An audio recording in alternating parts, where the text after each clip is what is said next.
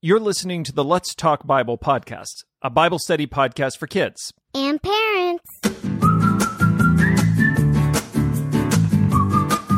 We're your hosts, Will, Charlotte, and Chase. but we call him Dad. Dad'll work too.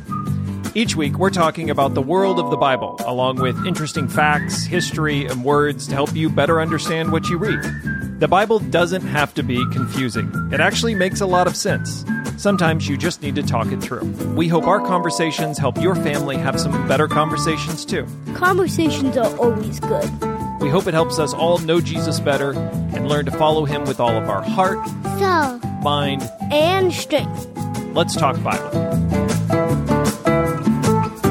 Well, today we're going to be finishing up chapter one. We've got a little bit of a long passage we have to read today, but it's also a really important chapter because it sets up many of the important themes that we'll learn about in Luke's gospel. We get to read about the birth of John the Baptist, and a couple of characters we're familiar with show back up Mary and Zechariah. So, what do you say? Let's go ahead and get mom in and have her read today's passage of scripture. Yeah.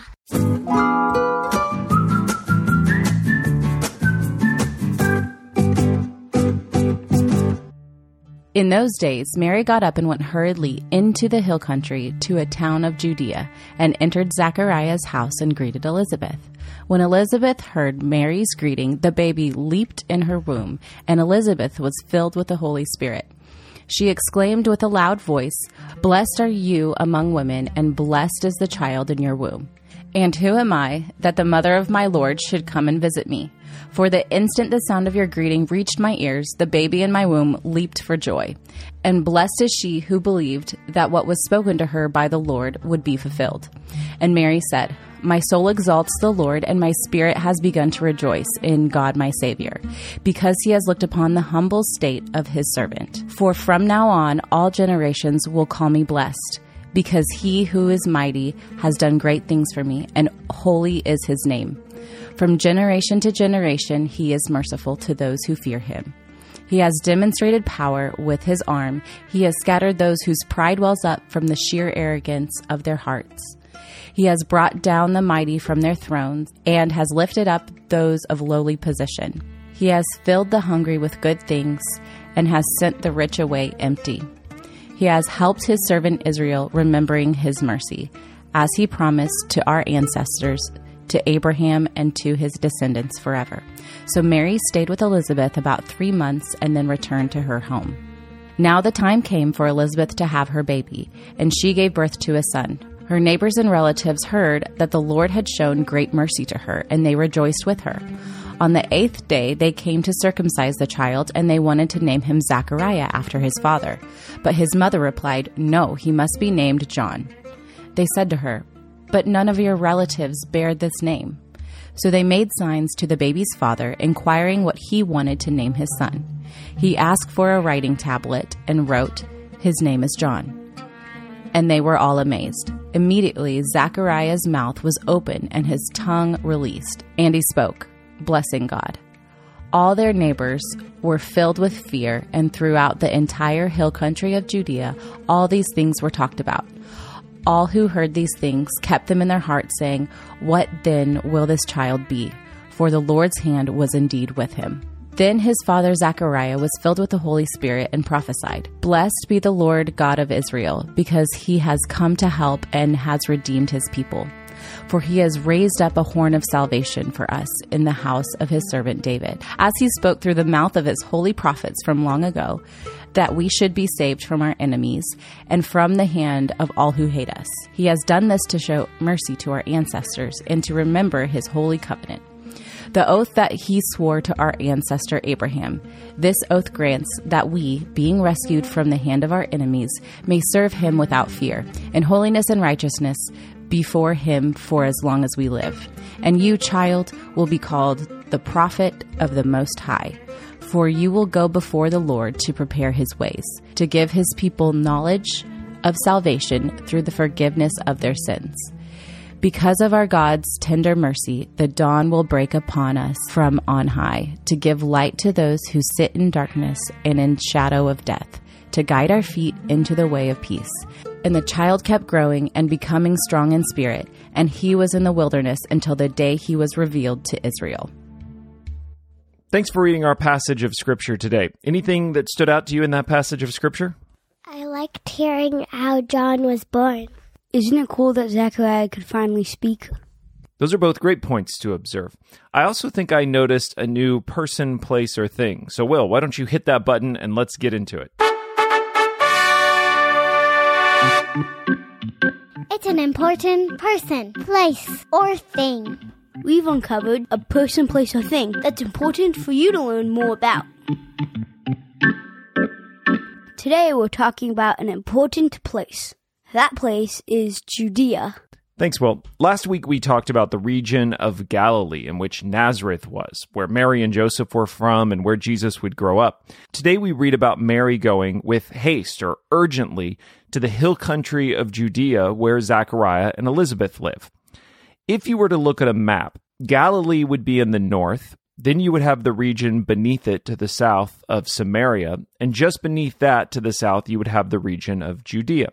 Judea is the region where Jerusalem is, and it sets up in the hills. Sometimes when people talk about the geography or the land of Israel, they'll talk about a loaf of French bread or a baguette. Will, have you ever seen a loaf of French bread or a baguette? Yeah, What does it look like? it looks long and sort of puffy. Yeah, that's a good description for it.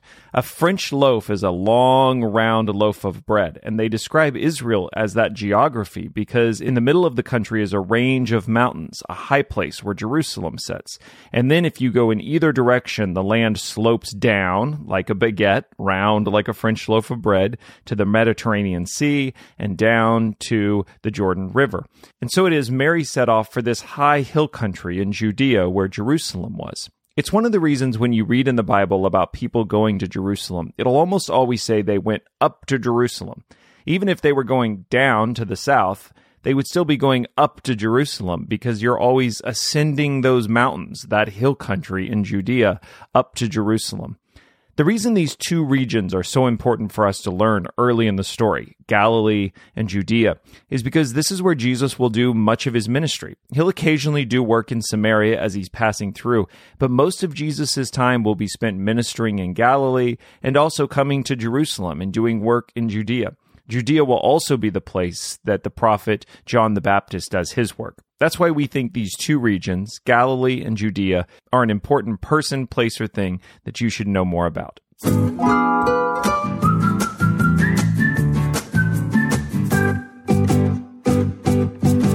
Well, getting into today's passage of Scripture, one of the things that I think is most remarkable is the fact that the first person to recognize Jesus, the first person to recognize that Jesus was already in Mary's womb, was John the Baptist. Did you read what happened when Mary came to Elizabeth's house? The baby leaped in Elizabeth's womb.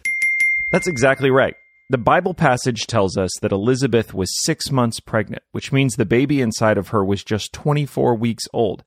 But when the baby sensed that Jesus was nearby within Mary's womb, it leaped with joy.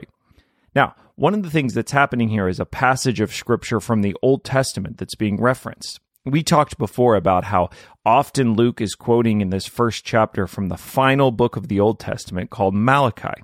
And in Malachi chapter 4, Malachi prophesied about when the Messiah would come, it would bring great joy to the people. And he said that the people would leap like a calf out of its stall. Have you ever seen a calf leap? Yeah, What do they look like when they're leaping? they sort of like just jump. It's sort of like they look sort of like happy and like they're having fun. And free fall. Yeah, that's right. They feel free and carefree without any worries, and they're leaping and playing and having fun. Well, that's the image Malachi says, what it will feel like when we realize that God is coming to save us, when we realize that God has given us his son as a Messiah. And that's exactly how John acts in his mother's womb. He begins to leap for joy, even as a baby that's yet to be born. I think it's pretty remarkable and says a lot about the life that is inside of us and how early life begins. The first person in Luke's gospel to recognize Jesus' presence was John the Baptist, who is just 24 weeks old inside of his mother. And he recognized Jesus when Jesus was probably only a few days or a few weeks within his mother's womb. There's life within Mary and Elizabeth before they even realized it. Pretty remarkable, huh? That is remarkable. There's another part of this story that I think is also important. It's the role that the Holy Spirit plays. In all of these opening stories of Luke, we read about the Holy Spirit coming. The Holy Spirit that would be upon John, the Holy Spirit that would conceive Jesus, the Holy Spirit that filled both Zechariah and Elizabeth. There was an idea at the time of Jesus that the Holy Spirit wasn't speaking anymore. In fact, there were a group of rabbis or Jewish teachers that talk about and debate when the Holy Spirit had ended. There's a Jewish book called the Tosefta, which is an addition to the Mishnah. Those two books were a collection of teachings, oral traditions that had built up, conversations that teachers had been having about the Bible from the time of Jesus. And in that book, the Jewish teachers were debating about when the Holy Spirit had stopped speaking. Now, their idea was that at the end of the Old Testament, with the prophet Malachi, the Holy Spirit had ceased, and that only perhaps the greatest teachers of their time were worthy of the Holy Spirit. But that's not how Luke records the story. The people who receive the Holy Spirit in Luke's story are not important teachers or great important religious leaders. The people who received the Holy Spirit in Luke's story were common everyday people. Zechariah and Elizabeth, Mary, even John the Baptist still in the womb. They're just like you and me. There's another Old Testament prophecy that talks about how the Holy Spirit will come. The prophet Joel said, After all of this, I will pour out my Spirit on all kinds of people. Your sons and daughters will prophesy, your elderly will have prophetic dreams, your young men will see visions, and even on my male and female servants I will pour out my Spirit in those days. One of the things you could do is go back through Luke chapter 1 and note all of the places that the Holy Spirit is at work. What you'll notice is that the Holy Spirit is being given to exactly those kinds of people to the young and to the old, to the servants, as Mary calls herself a servant of God. This is exactly what the Old Testament prophets had prophesied would happen. The Holy Spirit was coming to all kinds of people. One of the things that I think is remarkable about this passage is that the Holy Spirit doesn't just come on great preachers or teachers, but the Holy Spirit comes on everyday people. It comes on kids and young people and elderly people. None of them are famous or great teachers. But think back to our earlier passages. These people were humble, they were silent and listening, watching and waiting for God, and they were righteous. Those are the kind of people that God wants to pour his Spirit out on those who are waiting and listening and wanting to follow Him. Did you know that the Holy Spirit has come so that you can have the Holy Spirit as well? No, I did not know that. It's true. Jesus wants to give you his Holy Spirit to help lead you as well. Part of the reason Jesus came is so that he could send the Holy Spirit, and the Holy Spirit would fill us and guide us and teach us and lead us, just like it was these characters in Luke chapter 1. In fact, Luke, who wrote both Luke and Acts, will begin the story of Acts with the Holy Spirit coming on the church, and we'll quote this passage in Joel 2. But I think Luke is already setting us up to understand that the Holy Spirit is going to be an important part of this story. And if you're willing to invite him, the Holy Spirit can be a part of your life as well. That's really good news. How do Mary and Zechariah respond to the Holy Spirit coming upon them? They bless God. Those blessings that they offer God are actually songs. They break out in hymns or songs about how good God is.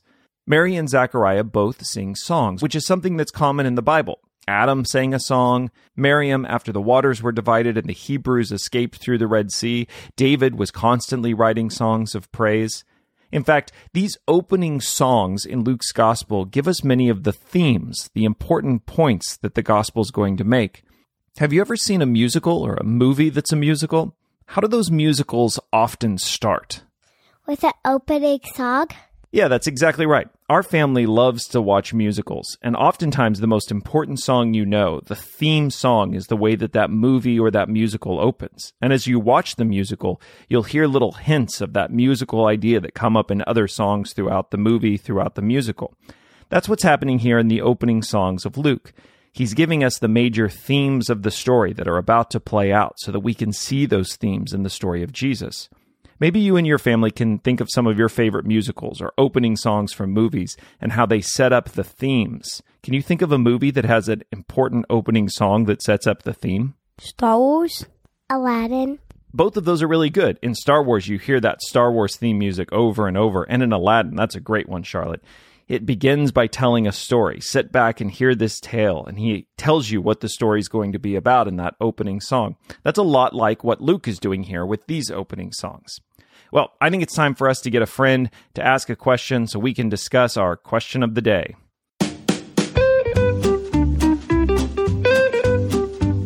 It's time for our question from a friend segment, where one of our friends asks their question about the passage of scripture we're studying. Will, who do we have a question from today? Today's question comes from Axel, who is age 9. All right, let's hear it.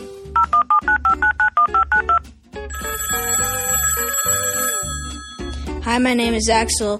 Why did Zechariah call Jesus the horn of salvation? Thank you.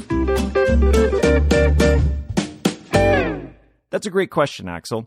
You're right. Zechariah's song refers to Jesus as a horn of salvation. What do you think of, Will and Charlotte, when you think of a horn? Like a horn on a bull? Like a doo doo doo doo horn. It's interesting you guys should think of those two things because the horns that Charlotte's talking about, the blasting horns that make sounds, often were made out of ram's horns. What Will's talking about, the horn on an animal. But here, probably what's being alluded to is the horn of an animal. David wrote in one of the Psalms, The Lord is my rock, my fortress, and my deliverer. My God is my rock in whom I take refuge, my shield, and the horn of my salvation, my stronghold. Zechariah is probably referring to passages like this that describe Jesus as the strength, the horn of salvation. Now, where we live, we have several longhorn cattle near our house.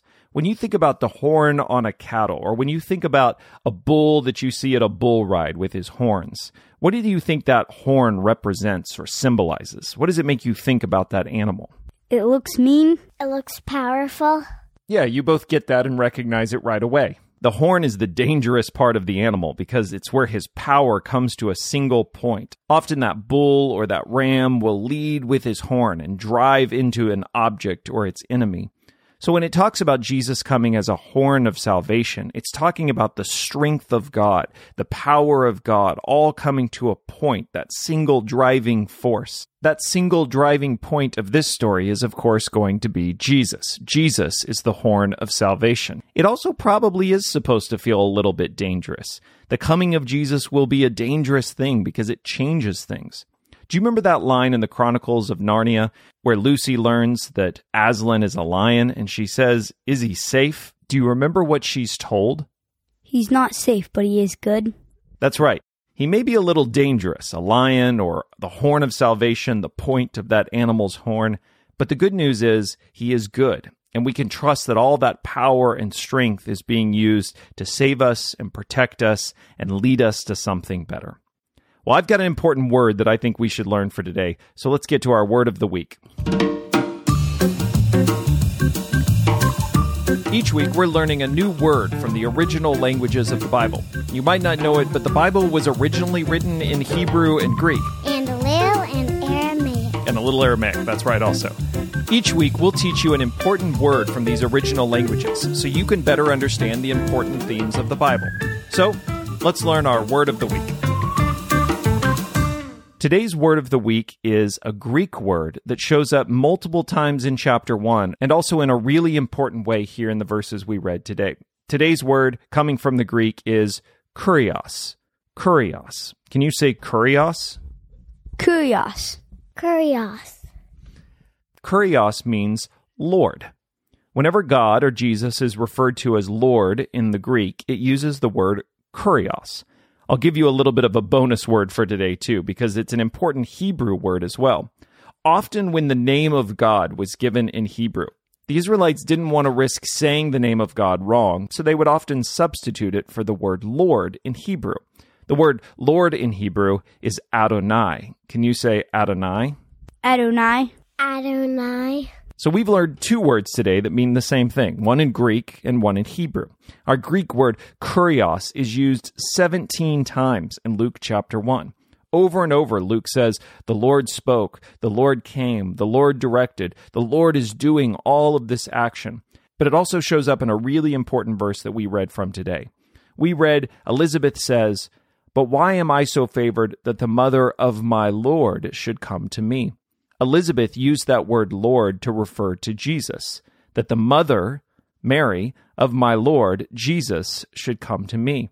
Elizabeth understood that the baby that Mary was carrying was that same title, that same word that Luke had been using for God, that that baby, Jesus, would be her Lord. It's a good word to know as we continue reading about this Lord who has come to us, Jesus. Our Greek word, kurios. Kurios. Curious.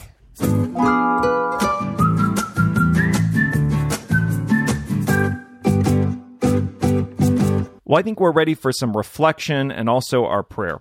What's some lessons that you guys learned from our passage of Scripture today?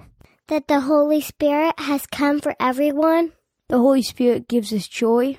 I think those are both really good lessons.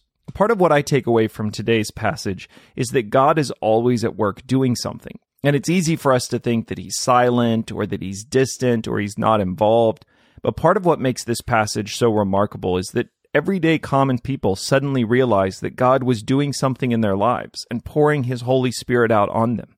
You can have that same realization that God loves you, that he's brought his strength and his power, this horn of salvation to rescue you, and that he's offering you his Holy Spirit to guide you and lead you. As Zechariah says, that he might be a light of righteousness to lead you even through dark places to peace that you don't have to fear or be worried because God has come, that God is with us, and that God is leading us by His Holy Spirit.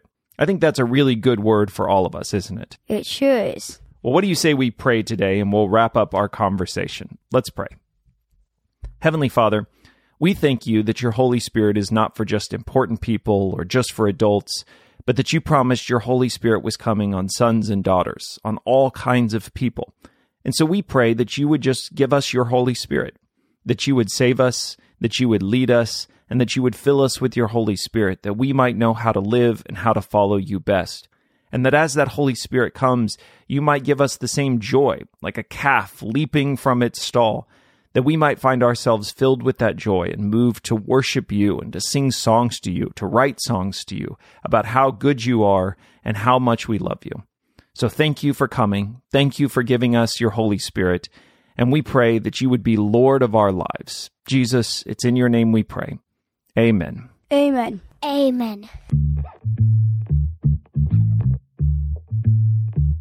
We have this little tradition in our house of offering a blessing before the kids go to school each day. In the book of Numbers, Aaron is given a blessing in which he puts God's name over his people. And we would like to offer you that blessing as we do each morning as well too. The Lord bless you and keep you. The Lord make his face to shine upon you and be gracious to you. The Lord lift his countenance to you and give you peace. And lots of peas to eat for lunch.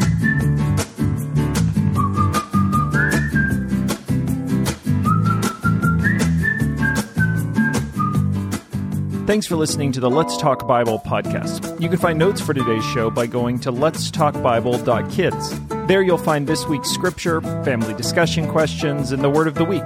You can also send us a message, maybe a question you have about the Bible. Parents, there's also a sermon for each of our episodes to help you dig deeper into the week's passage. We hope our conversations inspire your family for some conversations of your own. Thanks for listening.